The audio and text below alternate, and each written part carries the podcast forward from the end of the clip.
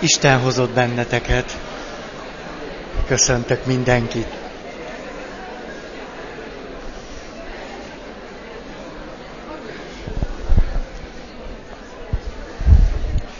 Kibírtátok az előző két alkalmat, és jó tett helyébe jót várj, akkor talán tudok már olyan megközelítésből is beszélni, aminek az aktualitása, vagy a ránk vonatkoztatottsága egyértelműbb, vagy a hasznossága az nyilvánvalóbb. 6 olyan pontot ígértem, amelyekről Mária Wiedl beszél, aki egy konferencián egy sok éves kutatásnak az eredményét foglalta össze, és a kutatás, illetve az előadás címe az volt, hogy új vallási kultúrformák. És megpróbálnánk megnézni azt, hogy Európában ez hogy néz ki, mit jelentenek ezek az új vallási kultúrformák, és aztán, hogy ebben mi magunk hogyan vagyunk részesek, hogyan érint ez minket, és ez hogyan hat ki a mi hit életünkre. A hit élet alatt egészen sok mindent gondolok. A szó legtágabb értelmében használom ezt a kifejezést. A kultúra és a személyes hit összefüggésében vagyunk egyébként, és egy olyan jópofa dolgot hallottam. Képzeljétek el már, hogy a kultúra milyen nagyban befolyásolja az embert.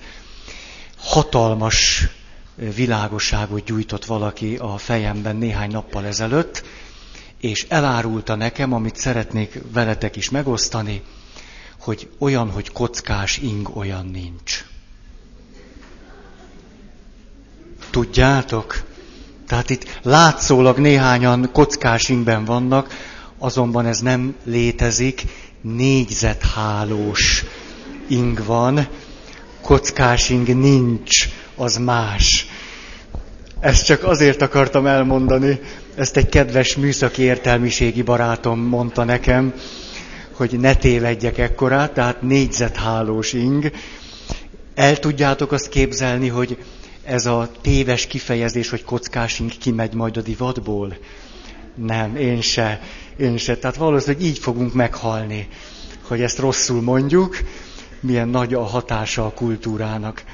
Aztán a nézőpont, ugyanezzel a valakivel beszélgettem tovább, és akkor kiderült, hogy ő az esküvőjére olyan kocsival érkezett, amelyre még csak dísztárcsát se rakott föl. Az volt az esküvői autó, dísztárcsa nélkül. Na ehhez mit szóltok?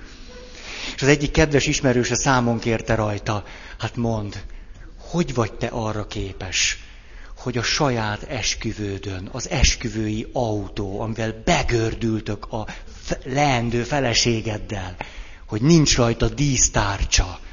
És erre ő műszaki értelmiségi azt mondta, hogy a dísztárcsának semmilyen szerepe nincs az autó működésében, ezért a dísztárcsa felesleges volt az esküvőre érkezéskor.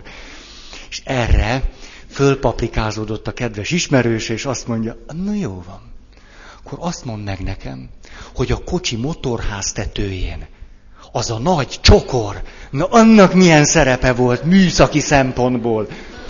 És erre a következőt mondja, gondolkozás nélkül, vákumos eljárással helyeztük föl a csokrot a motorház tetőre, ezért ennek volt létjogosultsága az esküvőn, nem a csokornak, a vákumos eljárásnak.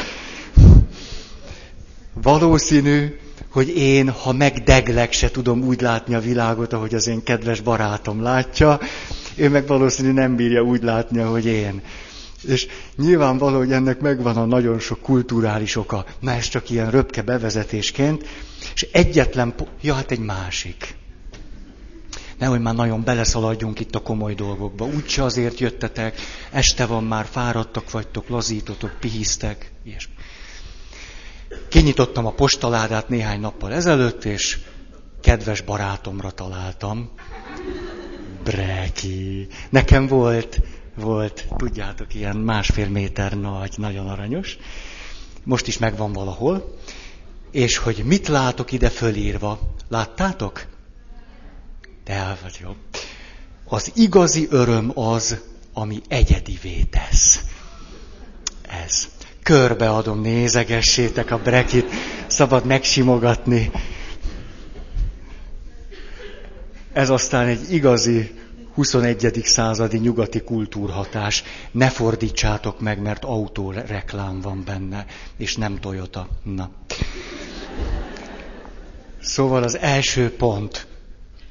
Ezek az úgynevezett új vallási kultúrformák, ami egy hatalmas gyűjtőfogalom, a tradicionális keresztény szempontból, vagy nézőpontból nem értelmezhető azon berögződések szerint, ahogy pedig úgy szeretnénk. Nem értelmezhetőek úgy. Ugye erről beszéltem néhány szót, és a haragon fölött nyugodott le az a nap, mert éppen úgy fejeztem be, hogy dühöngtem, hogy a csudába lehet az, hogy elvileg az lenne a feladatunk, hogy segítsünk minden embert, hogy az Istennel való kapcsolata tudjon gazdagodni. És akkor a New Age-re hivatkozva egy kalap alá veszünk nagyon sok mindent, de ez nem volna olyan nagy baj, hanem az a baj, hogy az embereket is belegyűrjük ezen a kalap alá, és akkor úgy köpködünk. És azt mondjuk, hogy ha kiejted a szádon azt, hogy meditáció, akkor nem állok veled szóba. Keresztény ember nem meditál. Mondok egy történetet. Egy 16 éves ifjú hölgy odajött hozzám, és azt mondta, hogy nem tudja, hogy ő most kereszténye még, vagy nem. És miért jön hozzám? Hát én ezt honnan tudjam. De ő azt mondja, hogy ő például szokott meditálni. Az most keresztény dolog, vagy nem? Szokott meditálni, és ez neki nagyon jól esik. És kinézi belőlem, hogy esetleg néha, ha egyedül vagyok én is. És ő ezt most ilyen nagyon-nagyon óvatosan kérdezi, nem fogja elárulni senkinek. És akkor mondtam neki, hogy hát mi az, hogy meditáció? Nem tudom, hogy mi az, hogy meditáció. Hát mit szoktál csinálni? És akkor elmondja, hogy ezt meg ezt szokta csinálni. Mondom, aha, hát ilyet én is szoktam. Csak azt mondom, hogy szemlélődő imádság. De mindegy, azért szoktam ilyet csinálni. Akkor azt mondta, jó, de van még egy másik nehéz dolog. Atya, hiszel te a karmában? Hú, ez egy 16 éves ember. Tehát az élete forog kockán, hogy mit mondok. Akkor megint mi más tehetek, mint megkérdezem, hogy mi az, hogy karma? Hát honnan tudja, mert ő mit gondol ez alatt? És azt mondja, hogy hát a karma. És akkor mond, egy kis előadást tartott nekem, hogy mi az, hogy karma. Hát a karma, hát tudod, hogy a tett és a tettnek visszahatása van, és amit vetünk, azt aratjuk. És hát ez egy keleti gondolat, de nagyon tuti. Mondom, hát tudod azt, hogy a tetteinknek van következménye? Hát ebben én is hiszek. Jaj, atya, hát ez nagyszerű. Hát te is, a karmába is hiszel, meg meditálni is szoktál. Hát ez óriási, te egy ilyen modern pap vagy. Mondom, hát mi az, hogy modern?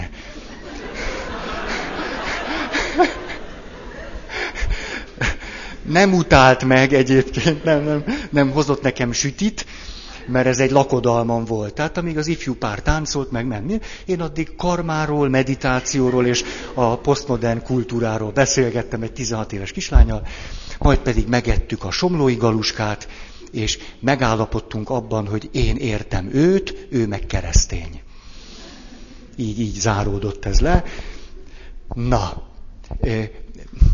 kapok egy többoldalas levelet, hogy milyen egy csacsi vagyok, hogy ezt nem hoztam el. Akartam, csak nem találtam meg, mert nagy a rend nálam, tudjátok. És jaj, mi volt velem múltkor? Ezt el sem merem mondani. Még nektek mindenről tudni kell? Vagy most mind? Igen, persze, tudod. Nem azért vagyok itt, hogy az életemet ide tegyem elétek. Ez egy komoly előadás. Jött hozzám valaki, Ezt nem mondom el, majd még erőt gyűjtök. Szóval kaptam ezt a néhány oldalas levelet, nagyon kedves levél, mint egy meghívó van benne, hogy körülbelül egy hónap múlva egy nagyon fontos többnapos esemény lesz itt Budapesten, a nem tudom én milyen egyesület szervezésében, és például lesz egy olyan programpont, hogy megszenteljük a Dunát. Hallottatok erről? Indiai kezdeményezés, meg kell szentelni a vizeket, és attól jobb lesz nekünk. És most Magyarországon is lesz, egy hónap múlva meg kell szentelni a Dunát. És erre kaptam meghívót, hogy én is vegyek részt a Duna megszentelésében. És akkor a levélben egy csomó dolog, hogy mit értek az alatt, szia Józsi, hogy mit értek az alatt, hogy ilyen vallási kultúrformák, hogy egyáltalán például, hogy természetesen lesz, nem biztos, hogy jól fejezem ki magam, és ha rosszul mondom, akkor bocsánat azoktól, akik számára ezt nem lehet rosszul mondani. Tehát például mindenképpen lesz életfa állítás a Duna szentelés mellett. Akkor aromaterápia bemutató. Akkor kétnapos asztrológia gyors talpaló. Akkor, igen, akkor napköszöntése liturgikus tánc. Hold köszöntése, liturgikus tánc, csillagok köszöntése, hát ha már liturgia legyen azért, akkor már ne álljunk meg a napnál. És akkor indián asszonyok bölcsessége kapcsán mit csináljak az életemmel, ha nyomorult vagyok, előadás. Akkor világpolgár előadja, hogy hogyan kell az interneten boldogságot szerezni. Van ilyen, hogy ott van előadó német, angol, francia, világpolgár. Hát ehhez a feelinghez az is hozzátartozik. Most tudom, egy csomótok fejében az jelenhetett meg, hogy én gúnyolódom. Pedig nem. Nem, hanem csak, hogy ma ezzel találkozunk mindenhonnan lépten nyomon. Persze van egy kis meditáció, persze egy kis valami jóga, az mindenképp. Mert jóga nélkül nem lehet ilyen 3 napot csinálni. Az is van, és minden van. És a kereszténység jelenleg ezen a nagy piacon egyetlen szelet.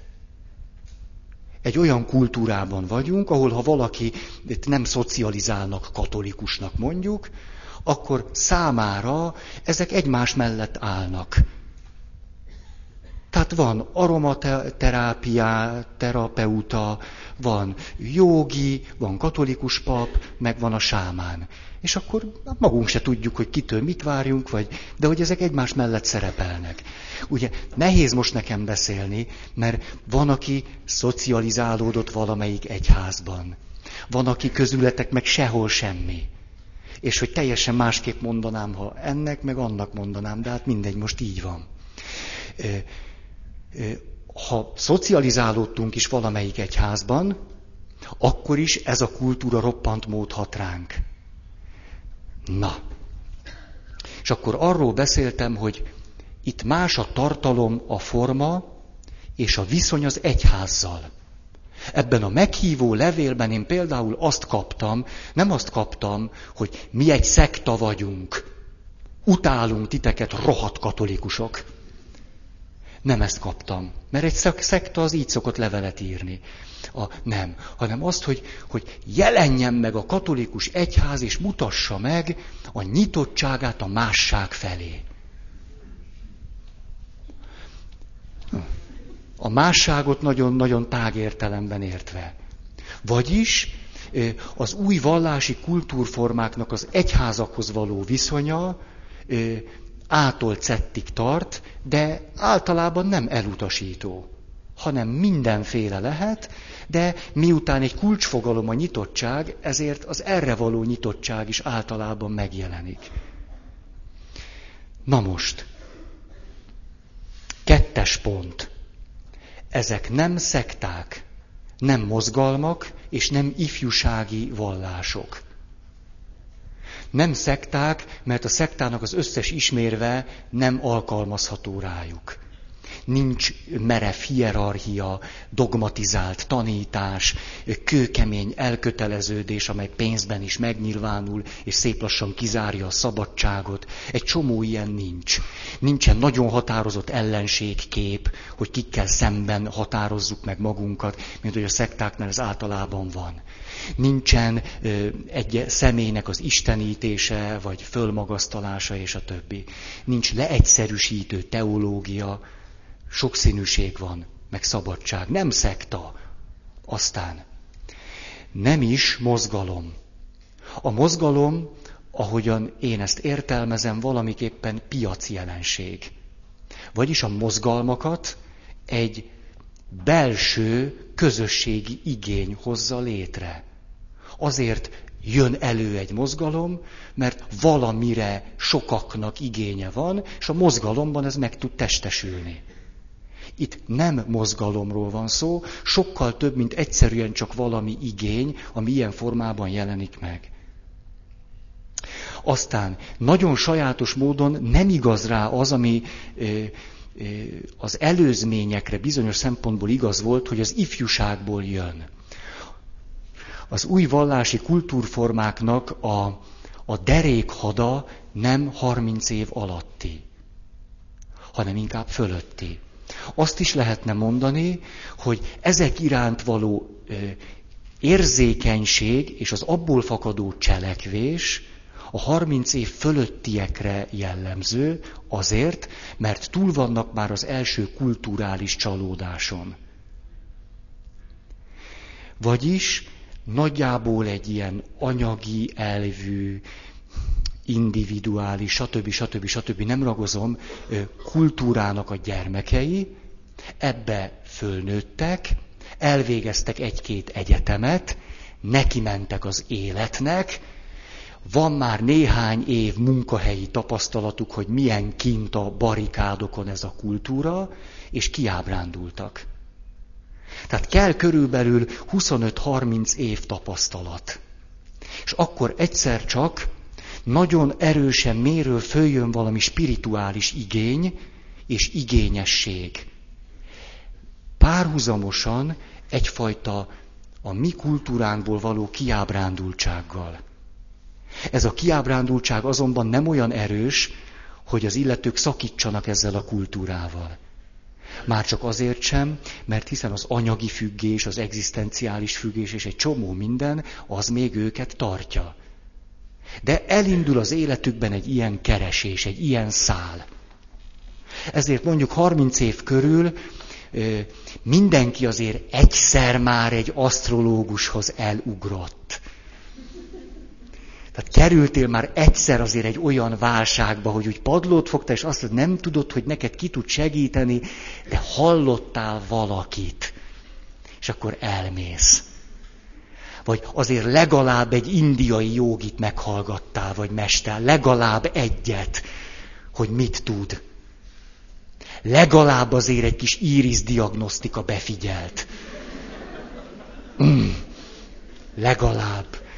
És akkor nyilván tegyétek hozzá azt, ami hozzá teendő. Tehát most tegyétek a kezeteket a szívetekre. Elmentek a mamutba.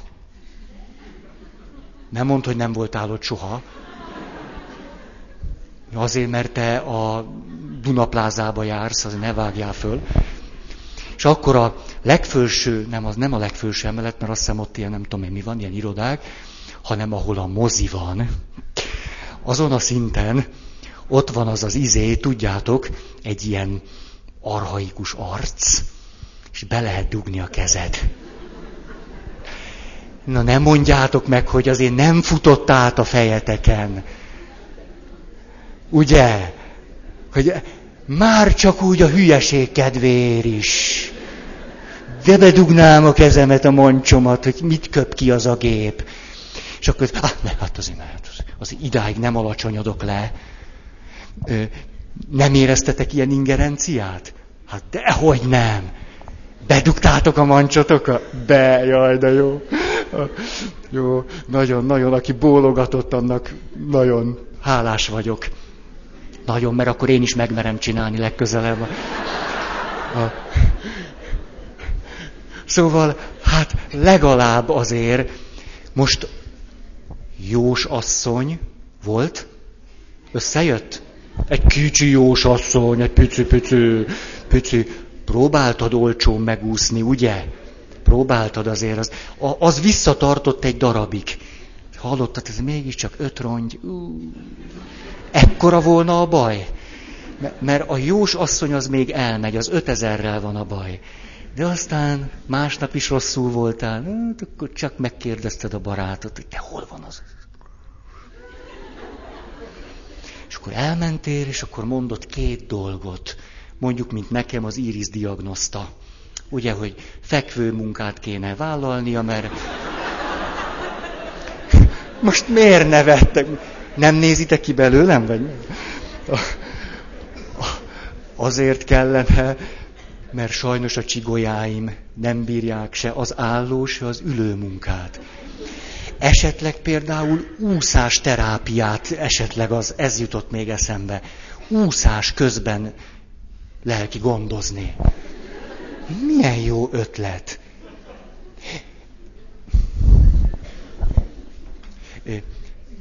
Ha legyen az, hogyha nagyon elvesztem a fonalat, ha 5 ember jelentkezik, akkor megkomolyodok. Tehát majd figyellek benneteket, hogy... Szóval nem szekta, nem mozgalom, nem ilyen ifjúsági figyfiritty, hanem annál valami több, meg komolyabb. Na. 3. pont. Azok, akik...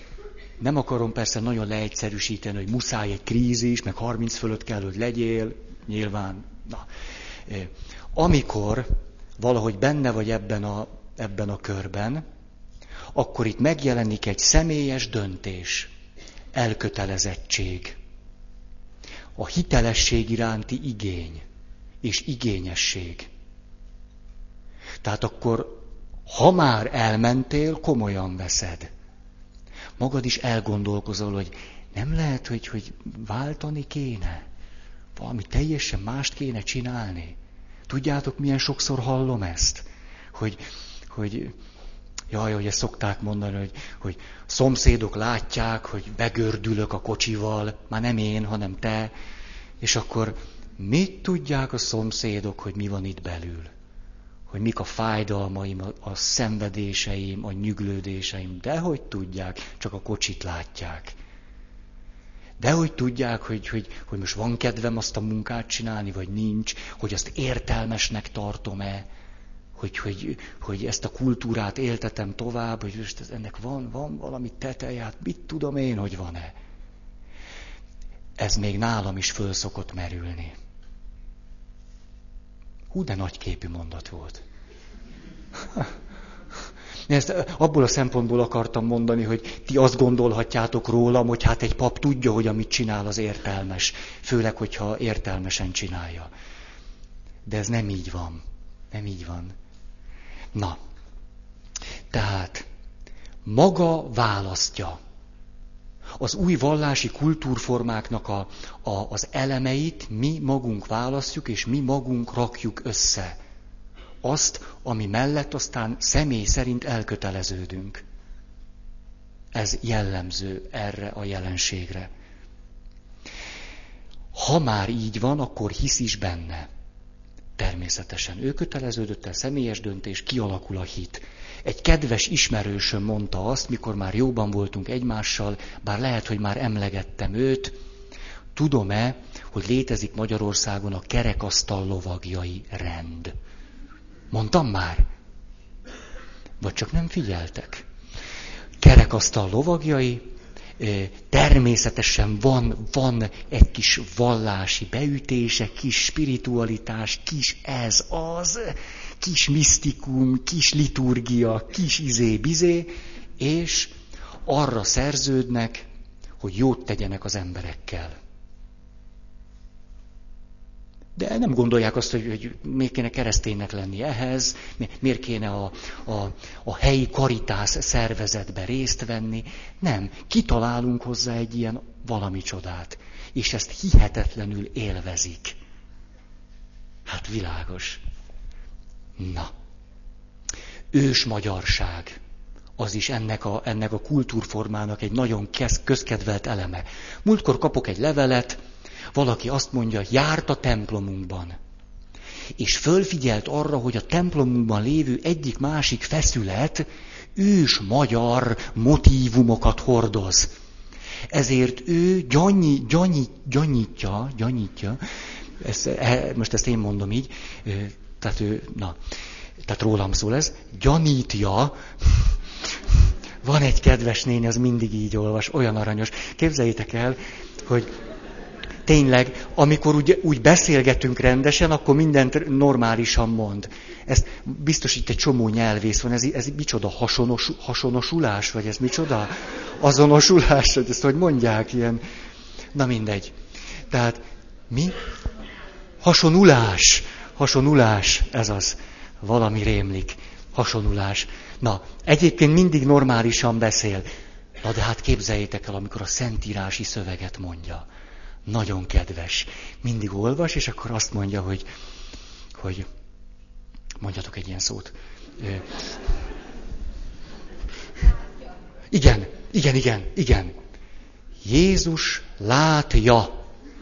látja a szegény embert. Oda megy hozzá, és azt mondja. Ezt annyira kedves, úgy szeretem hallgatni. Hát mert mégiscsak. Na. Az ősmagyarságtól jutottam ide. És ebben a levélben fölhívta ez a nagyon kedves író a figyelmemet arra, hogy nekem katolikus papként érdemes tudnom azt, hogy ez egy megszentelt hely. Igen, ilyen egy jó szándékú, posztmodern vallási kultúrformában leledző személy. Elmondta, hogy hol vannak ezek a motívumok, és hogy én legyek nyugodt, jó helyen vagyok. De ez kedves dolog. Na, jó van. Ugye azon már meg se lepődök, valaki kijön a Szent Miséről, és azt mondja, Atya, ennek a helynek valami kisugárzása van. Ez egy ilyen klasszikus kifejezés. Atya, neked van aurád. Micsodám van? Jó, hát ismerem ezt a szót. Tudjátok, hogy már legalább 5 ember látta az aurámat? Tényleg. Nem üzütek? Legalább 5 ember odajött, sekrestye, Atya, szeretnék veled beszélni 4 szem közt.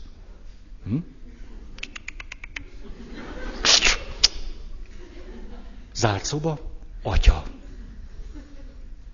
neked van aurád. Most már csak azt kell, jó tudom, milyen színű. Hát azt én is tudom, hogy van. Milyen színű. Belülről kifelé haladva, mert úgy számít. Most megint biztos egy csomóan azt gondoljátok, hogy ilyen primitíven gúnyolódok az aura fölött. Nem. Csak azt akartam elmondani, hogy például természetesen kialakulhat egy hihetetlenül komoly meggyőződés az aurában. Hogy ennek mi a jelentése, azt én nem tudom. De mondjuk egy beszélgetésnek ez egy központi motívuma. És ha én elfogadom, hogy van aura, akkor tovább tudunk beszélgetni. Ha nem, akkor meg hűha. Tehát szép lassan ilyen hitigasságokká válnak ezek a nem tudom én mik. Egyébként miért ne lehetne? Nem? Hát valami kisugárzásunk csak van. Dezodor ilyesmi. A 4. pont. Nincs önmagában zárt Azt hiszem, fáradt vagyok. Nincs önmagában zárt, logikus, dogmatizálható rendszer. Tehát nem építenek föl a hitigasságoknak egy olyan rendszerét, mint ahogy mondjuk a katolikus egyházban van. Ilyen nem létezik, hanem sok forrásra hivatkoznak, és a sok forrásból összeálló kép nem kell, hogy egymásnak megfeleljen. Mondom ezeket a klasszikus forrásokat. Lélektan, bölcsességi hagyományok, misztikus irányzatok, szufi, zen, mit tudom én, alternatív gyógyászat, természetgyógyászat, modern természettudományok, alternatív tudományok, más vallások és bölcseletek, mágikus gyakorlatok és minden egyéb. Indián asszonyok bölcsessége. Ebből áll össze valamiképpen egy olyan, nem is mondanám rendszernek, mert nem kell, hogy összeépüljön, valami háló ez, ugye, mi más. Nincsen dogmatikus rendszer, hanem kulcsfogalmak vannak. Kulcsfogalmak köré épül ez a háló, vagy azok között feszülnek ki a meggyőződések. Mondok 4 ilyen klasszikus kulcsfogalmat. A tudat átalakítása. Hát ez egy nagyon, nagyon. Tőlem egy csomószor szokták kérdezni, hogy atya, te melyik szinten vagy?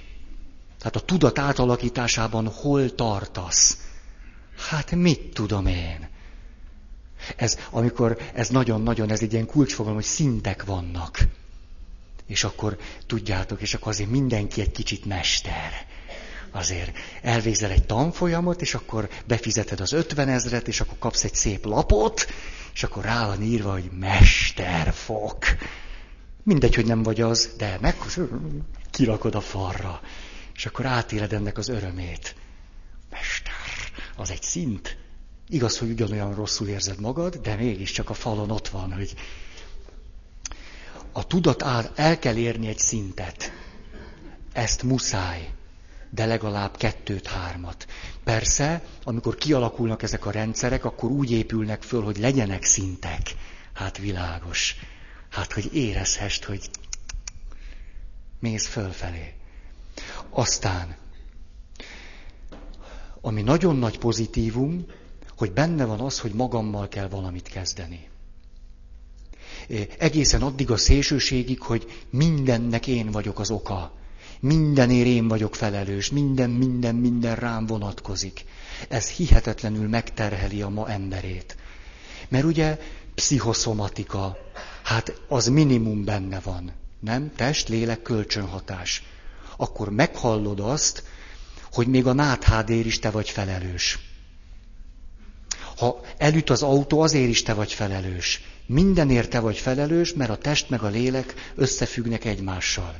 És erre kapsz egy olyan terhet a nyakadba, hogy attól koldulsz. Azt se tudod, hogy mit kezdjél magaddal, eddig legalább valamennyire tudtál élni. De most kiderült, hogy még az összes betegségért is neked kell valamit kezdeni.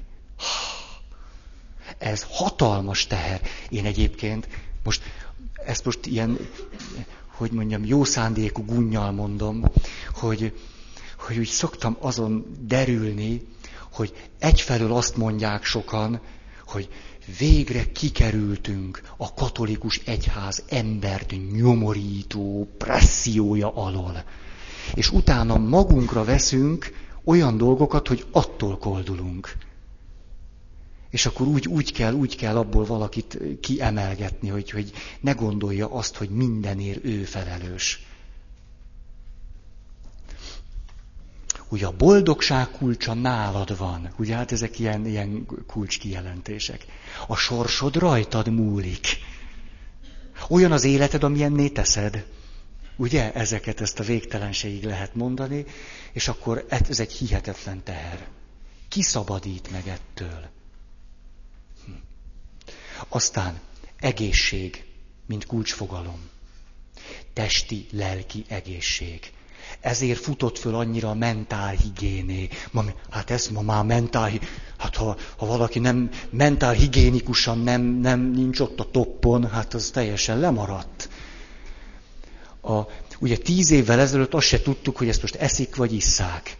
Ma mindenki mentálhigiénés szakkönyvet ír. Bemegyek a 17. kerületi idős otthonba, és ott nem takarítónő van, hanem mentálhigiénés kisiparos. Igen, a mentálhigiénés kisiparos a test-lélek egészség gyógyítás kapcsán takarítja a... Tényleg hatalmas betűkkel ki van írva, hogy mentálhigiénés szakember. És akkor kérdeztem tőle, mikor keresztúron voltam 2 évig, hogy te mit csinálsz? És akkor kiderült, hogy ő a kultúros. Ő a kultúros, ő szervezi a nem tudom, a Mikulás műsort este a néniknek évente egyszer. De ő most már nem kultúros, hanem mentálhigiénés szakember. Ugye, egyébként egy hihetetlen aberrált szó, nem? Úgy magunk között. Mentálhigiéné. Hát, aki ezt kitalálta, hát nem volt magyar, az a baja, de hát a testi-lelki egészség. De jó ez, a testi-lelki egészség nagyon jó. Főleg ránk fér, mondjuk a katolikus egyházra ráfér egy kis testi egészségkultúra. Ránk fér, mert a testet nem tartjuk túl nagy becsben. Most ez persze, ennek semmi köze a kereszténységhez. Ahhoz a kultúrává vált, nem tudom én mihez van köze, amiről azt gondolják, hogy az a kereszténység. A kereszténység nagy becsben tartja a testet. Többek között, mert mondjuk a Szentlélek temploma. Azonban a torzult kereszténynek nevezett kultúrában a test semmit se számít. És ez nagy baj. Nagy baj.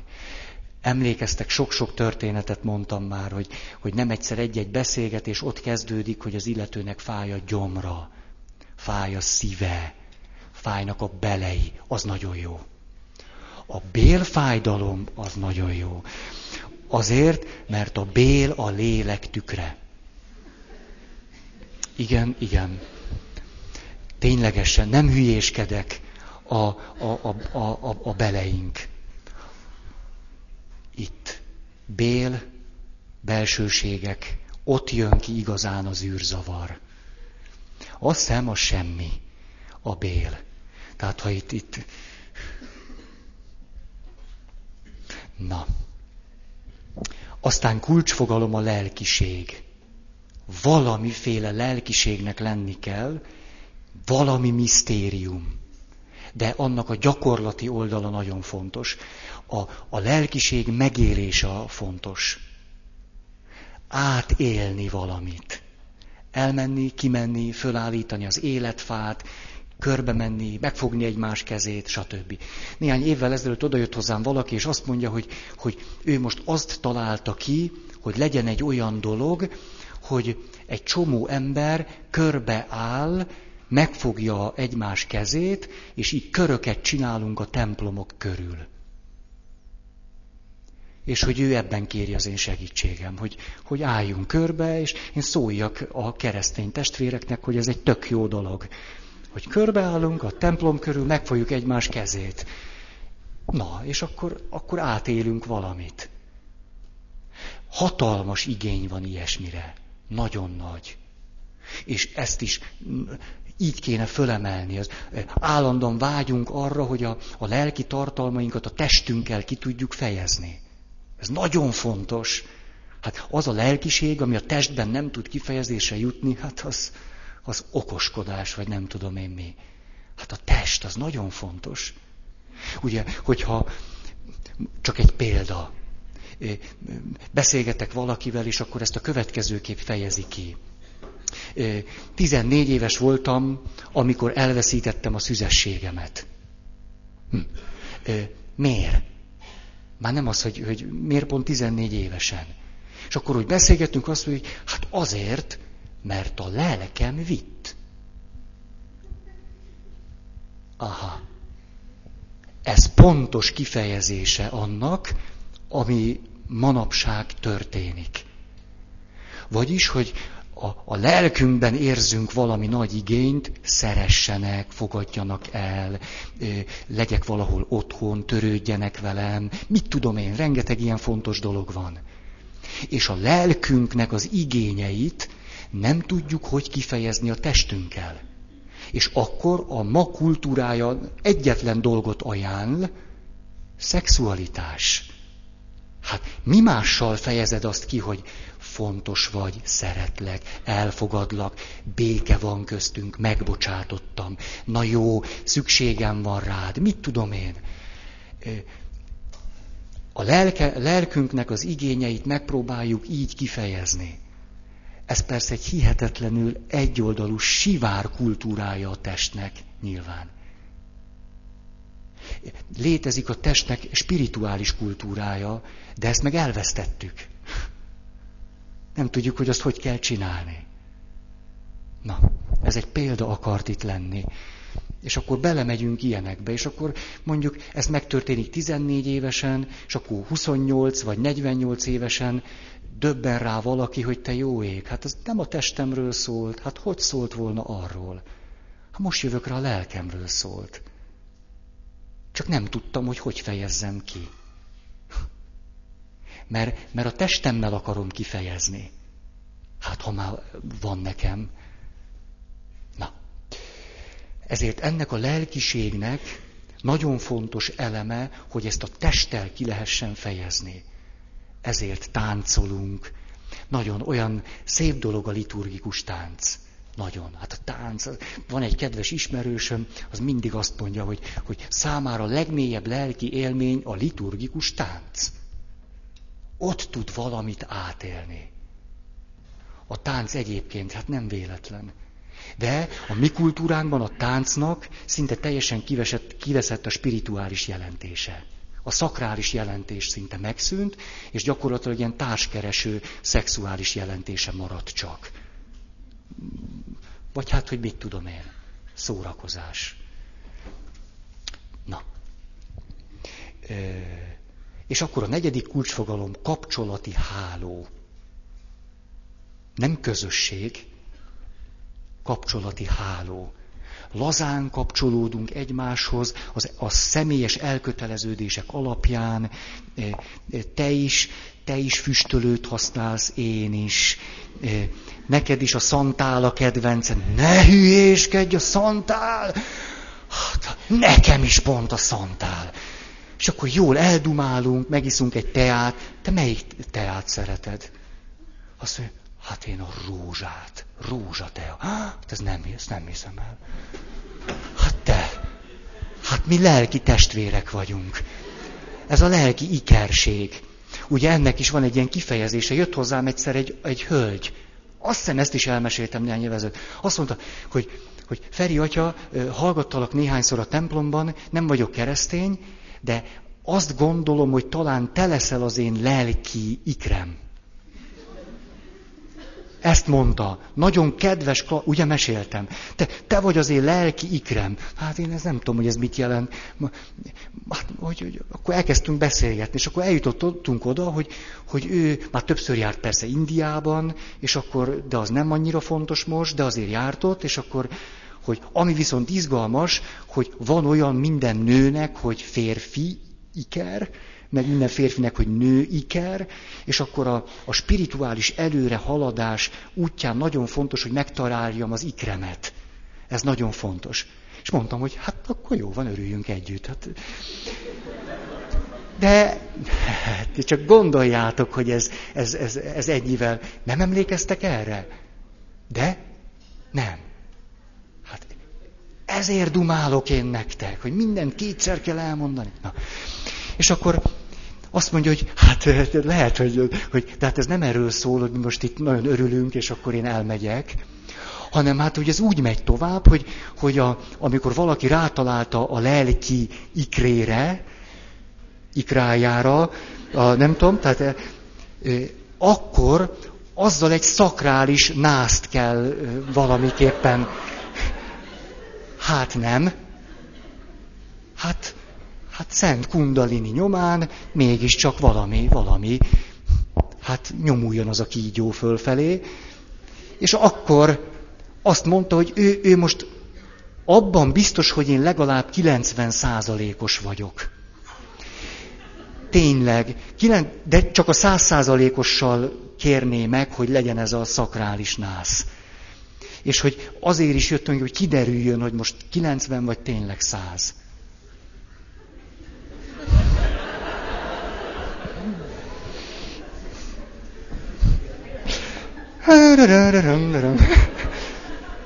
Magánügy, ugye? Jó. Akkor megyünk a következő pontra. Na jó. Tehát ennyit a kapcsolati hálóról. Ugye nem házasság, együttélés, gyerekek, nem. Szakrális nász. 5. De ugye most megint mondhatjátok azt, hogy nem akartam ezen gúnyolódni. Nem. Na.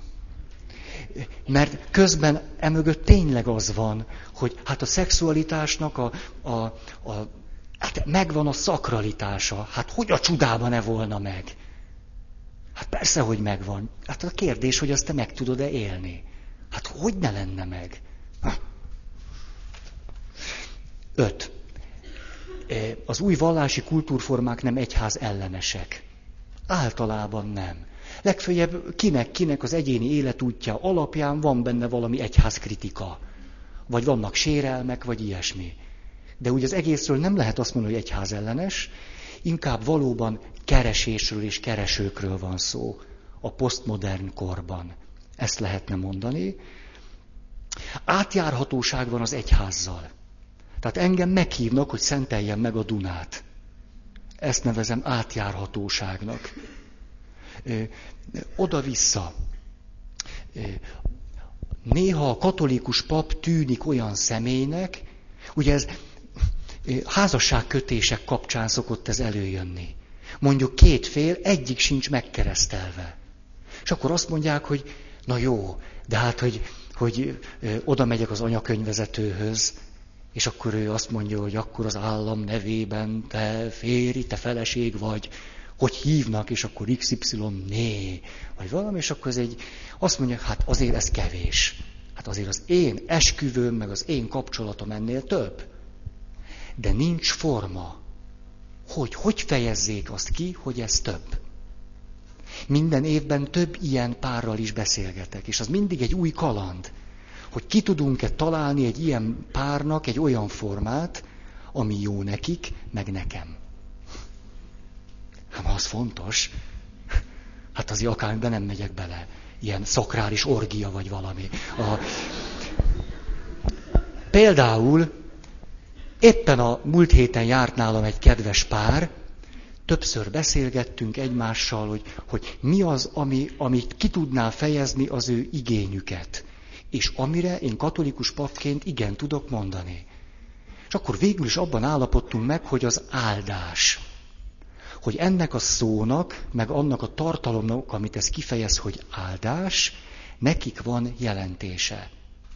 Ezt tudják kérni, meg elfogadni egy katolikus paptól. Erre én azt mondtam, hogy én meg ezt nagyon szívesen közvetítem nektek. Jó lesz-e nektek az az áldás, amit minden házaspárnak szoktam adni. Azt mondta, hát az jó lesz nekünk is. És akkor eljöttek a templomba egy mise után, a misére nem kellett jönniük. Nem, mise után. És akkor megálltak az oltár előtt, és akkor közvetítettem az áldást. És tudjátok, milyen mélyen megérintette őket. 100 katolikus házasságból egynél látom azt, hogy az áldásnak ilyen jelentése van, mint ennél a párnál, akik aztán az áldás után szépen hazamentek. Tehát van átjárhatóság, de eszük ágába sem volt keresztényé válni. Nem is ezért jöttek, nem volt ilyen kérés, ilyen igény, én meg nem nyomulok. Oké. Korszerű vallásosság igénye.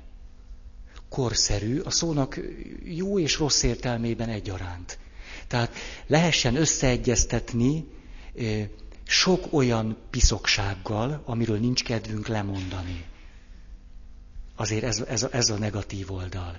Tehát lehessen úgy, nem tudom, életfát állítani, hogy közben azért ne kelljen kibékülni a haragosaimmal. Tehát nagy dolog az élet, megfogjuk egymás kezét, de azért téged továbbra is utállak, mert a kettőt nem hozom összefüggésbe egymással. Ez a negatív oldala. A pozitív pedig az, hogy valóban, vagy mondjuk, hát most csak mondok tehát az például, hogy ezt összefüggésbe hozzam az adóbevallásom elkészítésével, hát köszönő viszonyban sincsenek egymással. Ez a negatív oldal, a pozitív, hogy az, hogy korszerű, az azt jelenti, hogy élhető. Tehát azért ez meg egy nagyon lényeges dolog. Mert úgy tűnik, hogy sok esetben én bepasszírozhatok valakit a katolikus egyház hagyományos formái közé, és akkor ő teljesen elveszti az életkedvét. Hát ezzel akkor nem járunk jól. Akkor nem kell őt passzírozni, hagyni kell, hogy jöjjön belőle elő az élet. És ennek keressük meg a formáit. Na, keresztény beütés lehetséges. Egy olyan valakire gondoltam, egyszer meghívott, hogy nézzem meg a kereszt gyűjteményét. Kereszteket gyűjt, gyönyörű szépek is voltak, és egy olyan istenképe volt, hogy egyikőtöknek se kívánom. Nem, tehát én is kezet mostam jó alaposan utána. Nehogy valami átjöjjön. De kereszteket gyűjt, és gyönyörű szépek, és órákon keresztül tud ennek a nagyszerűségéről beszélni. De egyáltalán nem érdekli őt, hogy az a valaki, aki a kereszten függ, mit mondott Istenről. Ez a két dolog teljesen független egymástól. Tehát nem érdekes, hogy Jézusnak volt egy Isten képe. Oké. 6. Az új vallási kultúrformákban kereső emberek a posztmodern korban nem fenyegetik a hitet. Ezt főleg a keresztény tesókáimnak mondom. Nem kell köpködni, semmit nem. Nem fenyegetőek, mert hiszen éppen azt keresik, csak nincsenek formák. Nincs meg az a kultúra, mert nem hagyományozódott át, amiben a hit kifejezése tud jutni.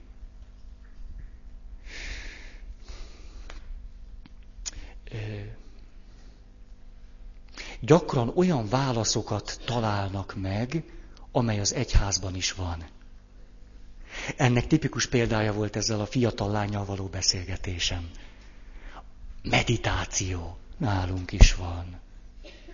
Mi volt a másik? Karma, hát az is van. Azt se ússzuk meg.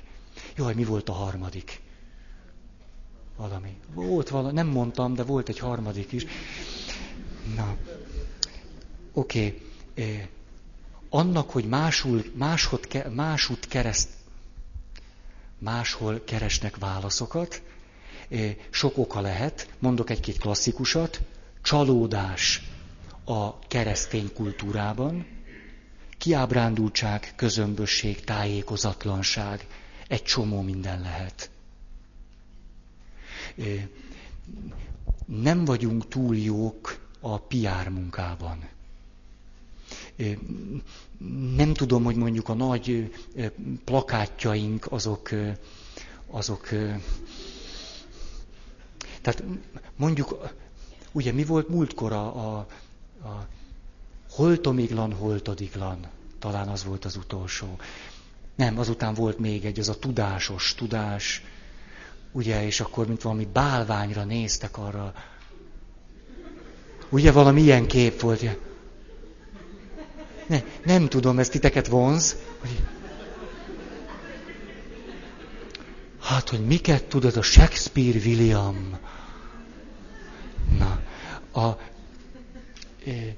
szóval ebben csapnivalók vagyunk. Olyan gyakran tapasztalom azt, hogy egy-két személyes beszélgetés elég ahhoz, hogy valaki egy ilyen negatív vagy negatív közömbös hozzáállásból azt mondja, hogy hát talán ez a kereszténység nem is annyira gagyi. Hogy talán nem annyira ciki. Nincs kapcsolódásunk. Ez... Na.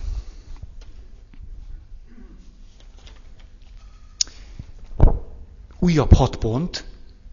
Ebből kiindulva, mit látunk, hogy az új vallási kultúrformáknak hol vannak az erősségei? Hol mutatják föl a nagy kincset, amit én, mint katolikus pap is föl kéne, hogy ismerjek, el kell, hogy ismerjem, és azt kell rá mondanom, hogy ez igen, ez fontos. Na hát, lehet, hogy jobban csinálod, mint én. 1. Nagyon fontosnak tartják a kapcsolatot és az összefüggést a vallások ősi tradíciójával. Nem vókás ez, mondjátok, hogy a katolikus egyház tradíciója az fúj. De közben hihetetlen nagy erőfeszítés ahhoz, hogy minél mélyebb, gazdagabb, ősibb tradícióból hozzunk elő kincseket, és ezzel találjunk valamilyen kapcsolatot. Ez nagyon jellemző. Nagyon nagy igényesség a bölcsesség iránt.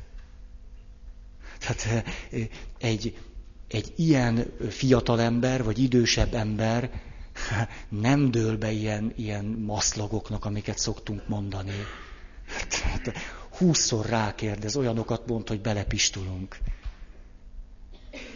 Tehát föl kell kötni a gatyát. Ilyen ideológiákkal nem lehet kiszúrni a szemét. Nagyon helyesen. Aztán szellemi igényesség. Általában. Persze kinek-kinek a maga tehetsége, lehetőségei szerint. Akkor rögtön elmegy a boltba, és vesz 3 könyvet. Aromaterápia 1, aromaterápia 2, meg 3. Minimum összeset elolvassa. A keresztények mennének el a boltba, aztán vennének 3 könyvet 10 évenként. És olvasnák is el. Ha már nagy dolog lenne. Édes víz kiadó. Ugye, persze mi meg, szóval a szűklátó körösségünknek se vége, se hossza. Most mondjátok meg. Azért, mert az van odaírva, hogy édes víz kiadó. Akkor az katolikus ellenes, vagy azt nem olvashatom el? Az olyanokat hallok a saját berkeinkből, hogy fáj. Na, általában intellektuális képzettség, az is hozzátartozik. Ugye ez főleg a természettudományokkal való állandó összefüggéskeresés miatt is van. Na hát, az egyház, most persze az egyháznak sok arca van, én most arról az arcáról beszélek, amelyet általában az egyházat belülről nem ismerő, és a keresztény kultúrát nem ismerő emberek számára mutat. Most ezt értem az alatt, hogy az egyház, meg az egyház arca, az azt mutatja, hogy mi tapasztalatlanok vagyunk. Azt mutatja. Tehát, hogy valakinek vannak komoly, mély és spirituális igényei, és én nem tudok neki mit mondani. Mert legfeljebb, hát mi, vegyél egy rózsafüzért, azt akkor mondjad. És azt mondja, hát én elmegyek a legegyszerűbb, gragyibb jógatanfolyamra, és többet törődnek azzal, hogy én hol van az én lelkiségem, hogy hol állok én a transzcendenssel, meg a spiritualitással, mint valaha a katolikus papok összesen. Ez hihetetlen nagy hiányosságunk tud lenni, főleg ahogyan tükrözzük magunkat. Ugye egyetlen jó tanácsa van a laikusnak, a kereső felé, gyere el egy szent misére. Hát dehogy is, ne jöjjön el. De a szent mise nem ilyen mézes madzag, hogy akkor kap be és jól leszel. Tényleg elkeserítő, hogy egyszerűen nem foglalkozunk az egyes emberrel. Nem foglalkozunk. Miért? Legalább van 25 pontunk, hogy abba te változz meg, és akkor utána hajlandó vagyok veled tárgyalni. Na. Beszűkültnek is tűnünk. Ugye ugyanazokat a mondatokat ragozzuk, ugyanazt mondjuk. Miről szól ma egy evangelizáció? Mondjuk, ugye, ez megint picit mosolygok ezen. Tehát most rájött, a katolikus egyház rájött, evangelizálni kell nagyon. És akkor próbálunk kiállni a terekre, és akkor mondjuk ugyanazt a blőd szöveget. Szerintem blőd. Ugye, mert például tudjuk, hogy a megtéréseknek a zöme mögött nem erkölcsi megtérés van. Nem erkölcsi hiányérzet van, hanem egzisztenciális. A szónak nem anyagi értelmében. Erről beszéltünk tavaly. Tehát abban a pillanatban, hogy én kiállok, és ezzel a szöveggel nyitok, hogy testvérem, Jézus megbocsájtja a bűneid, akkor ennek a mondatnak egy ma embere számára nulla jelentése van. Nulla. Így áthúzva. Kettővel. Meg se áll, meg se hallja. Miért? Mert ennek a szónak sincs jelentése, hogy bűn. Kivéve, hogyha jártok moziba, és halljátok, hogy bűn a CD-nek a letöltése, vagy nem tudom mi ott van egy. Az bűn. Ennek, hogy Jézusnek nekem azért kéne, hogy legyen valami üzenete, mert hogy én bűnös vagyok, ez abból indul ki, hogy én tudom mi az, hogy bűn, magamat bűnösnek gondolom, és ez még ráadásul fáj is nekem, és még ráadásul ebből ki is akarok gyógyulni. Hol van ma ilyen ember? Van, csak kevés. Most ez furcsa lehet, hogy a Szentírásnak a legszentebb, megszentelt mondataira azt mondom bizonyos értelemben, hogy nem működik. De merem állítani, hogy ez a mondat ma nem működik kifelé. Nem működik. Akkor más mondatot kell mondani. Azért, mert más a kultúra. Nem a mondattal van a baj, annak a tartalma nagyon fontos üzenetet hordozott akkor. Ma ennek a mondatnak alig van tartalma, ezért más mondatot kell mondani, hogy beletegyük ugyanazt a tartalmat. Ez... Hű, látjátok, így ilyen szenvedélyes leszek ettől nagyon.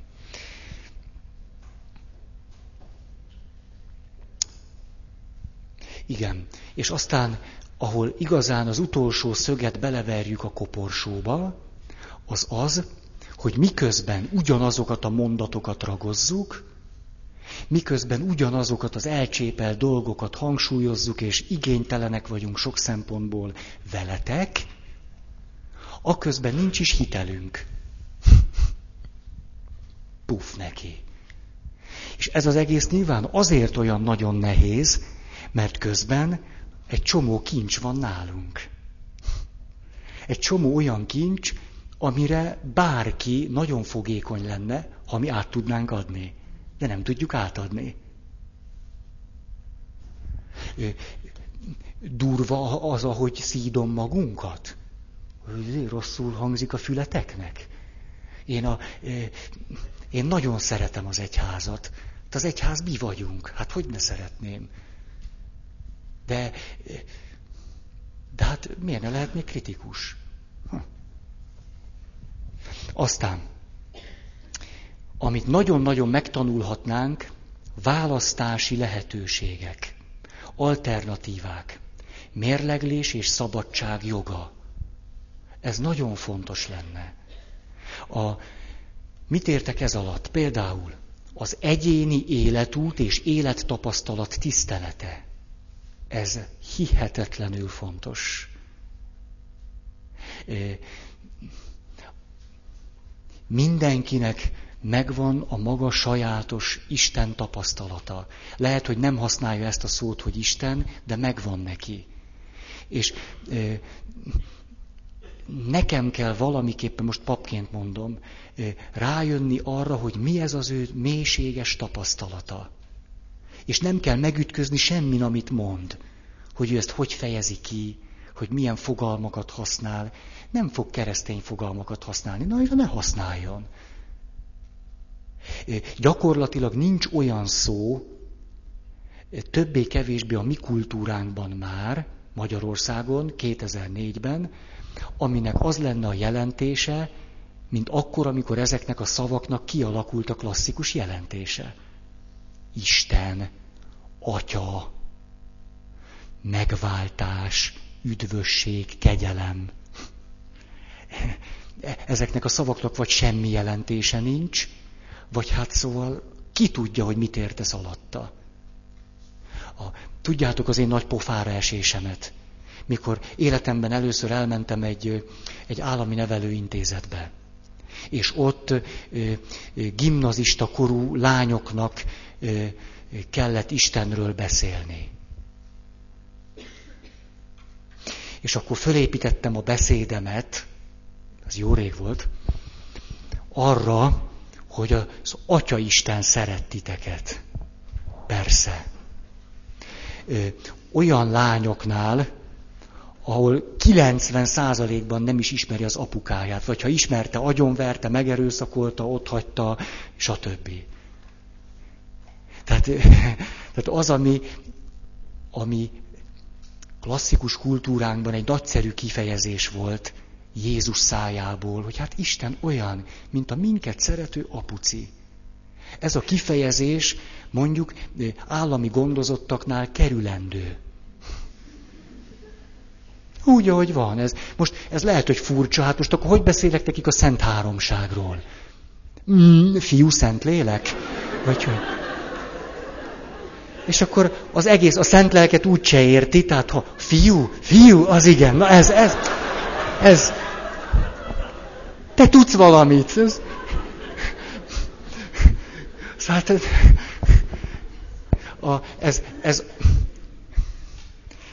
Na.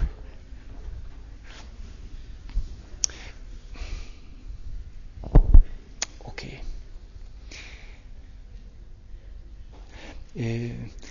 A személyesen fölismert igazságok tisztelete. Minden mély meggyőződés tisztelete. Ezt kellene erősítenünk. Nagyon. Nagyon. Egy olyan kedves dolgot hallottam valakitől, kérdeztem, hogy mit jelent számára a házasságkötés? Mondja meg. Hölgytől kérdeztem, férfitől is kérdeztem, de a hölgynek a válasza volt nagyon érdekes. Azt mondja nekem, számomra ez egy mese beteljesedése. Micsoda? Szentségi házasságkötés egy mese beteljesedése? Eszednél vagy? Fussa 3 kört és gyere vissza. De izzadjál, mert különben még egy kör. Ugye kapok egy ilyen mondatot, a szentségi házasságkötés egy mese beteljesedése. Akkor itt meg kell állni, és körülbelül minimum 1 órát befogni a számot, és hallgatni, hogy ez mit jelent. Egy ilyenhez, ő ebben fejezte ki a házasságának a lényegét. Akkor ehhez minimum kell 1 óra, hogy ő azt el tudja mondani. És akkor elmondta az 1 órát, akkor azt gondolom én, hogy igen, az ő esetében a szentségi házasságnak bizony egy szép kifejezési formája az, hogy számára egy mese beteljesedik. Nálad nem biztos? Nála igen. Mert ez egy nagyon mély meggyőződést kifejező mondat. Aztán személyes kudarcok, életveszteségek, szinte mindig ott vannak a tapasztalatban, személyes kudarcok és veszteségek. És ezek a kudarcok és veszteségek arra indítják az embert ma, bárki is legyen, hogy olyan válaszokat keressen, amelyek ebben a kultúrában választ jelentenek. Ez nagyon, nagyon érdekes jelenség. Nem csak individuális válaszokat keresnek az új vallási kultúrformákban, hanem olyat, amelyek univerzális válaszok. Ez bizony nagyon tiszteletre méltó törekvés. Nagyon. Például nagyon-nagyon elgondolkozhatnánk azon, hogy a környezet védelem, vagy a zöldség, az állatoknak a tisztelete. Ja, ez volt a harmadik. Azt mondja, ez a 16 éves ifjú hölgy, volt a karma, meg a meditáció, állatok.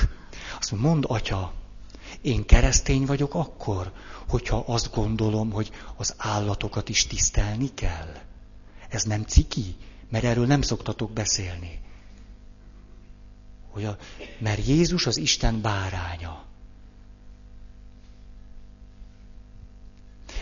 Most azért dobtam be ezt a mondatot, mert mondjuk valaki, aki ebben a kultúrában nevelkedik föl, kereszténységből semmi sincs a tarsójában, már ezt a kifejezést is, hogy Jézus az Isten báránya, furcsán fogadhatja.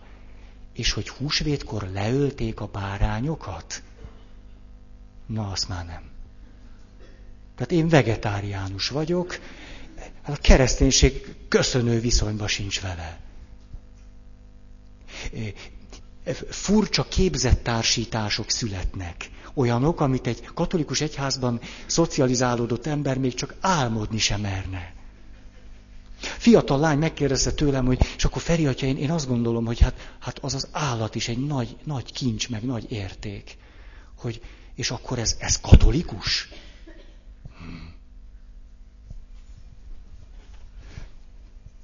Azt mondja. Ja igen, onnan jutottam ide, hogy környezetvédelem, hogy a természet tisztelete, nem bálvány, csak tisztelete, hogy nem jelenik meg elég markánsan a beszédünkben. Ugye, amögött azt gondolom, hogy a tartalom is gyakran hiányzik. Ez nagyon nagy baj. Na,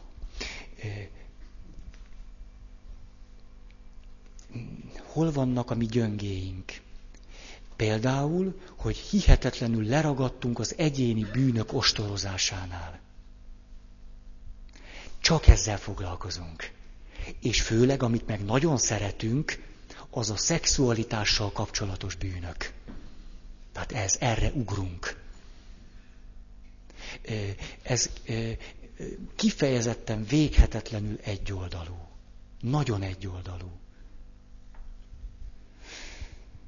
Ráadásul az erkölcsiségünk, ez most nem a krisztusi erkölcsiség, hanem ami átjön, az nagyjából egyenlő egy kispolgári erkölcsiséggel. Ezt nyugodtan ismerjük el. Egy teljességgel túlhaladott kispolgári erkölcsiség. Ami nagy akadálya annak, hogy a minden emberben ott lévő morális érzék ki tudjon bontakozni. Mert ő jönne az erkölcs. Megrendítő számomra az, hogy elmegyek egy pszichodráma csoportba, vagy egy bibliodráma csoportba, és ott egymás után jönnek az erkölcsi kérdések. Hihetetlen mélyről. De ezekhez most már egy pszichodráma, meg önismereti csoport kell. És úgy érzi a ma embere, hogy ezt egy önismereti csoportban lehet autentikusan fölhozni. És ott kap rá választ. Mert az egyháztól nem kap mást, csak moralizálást. És egy teljesen túlhaladott kispolgári erkölcsnek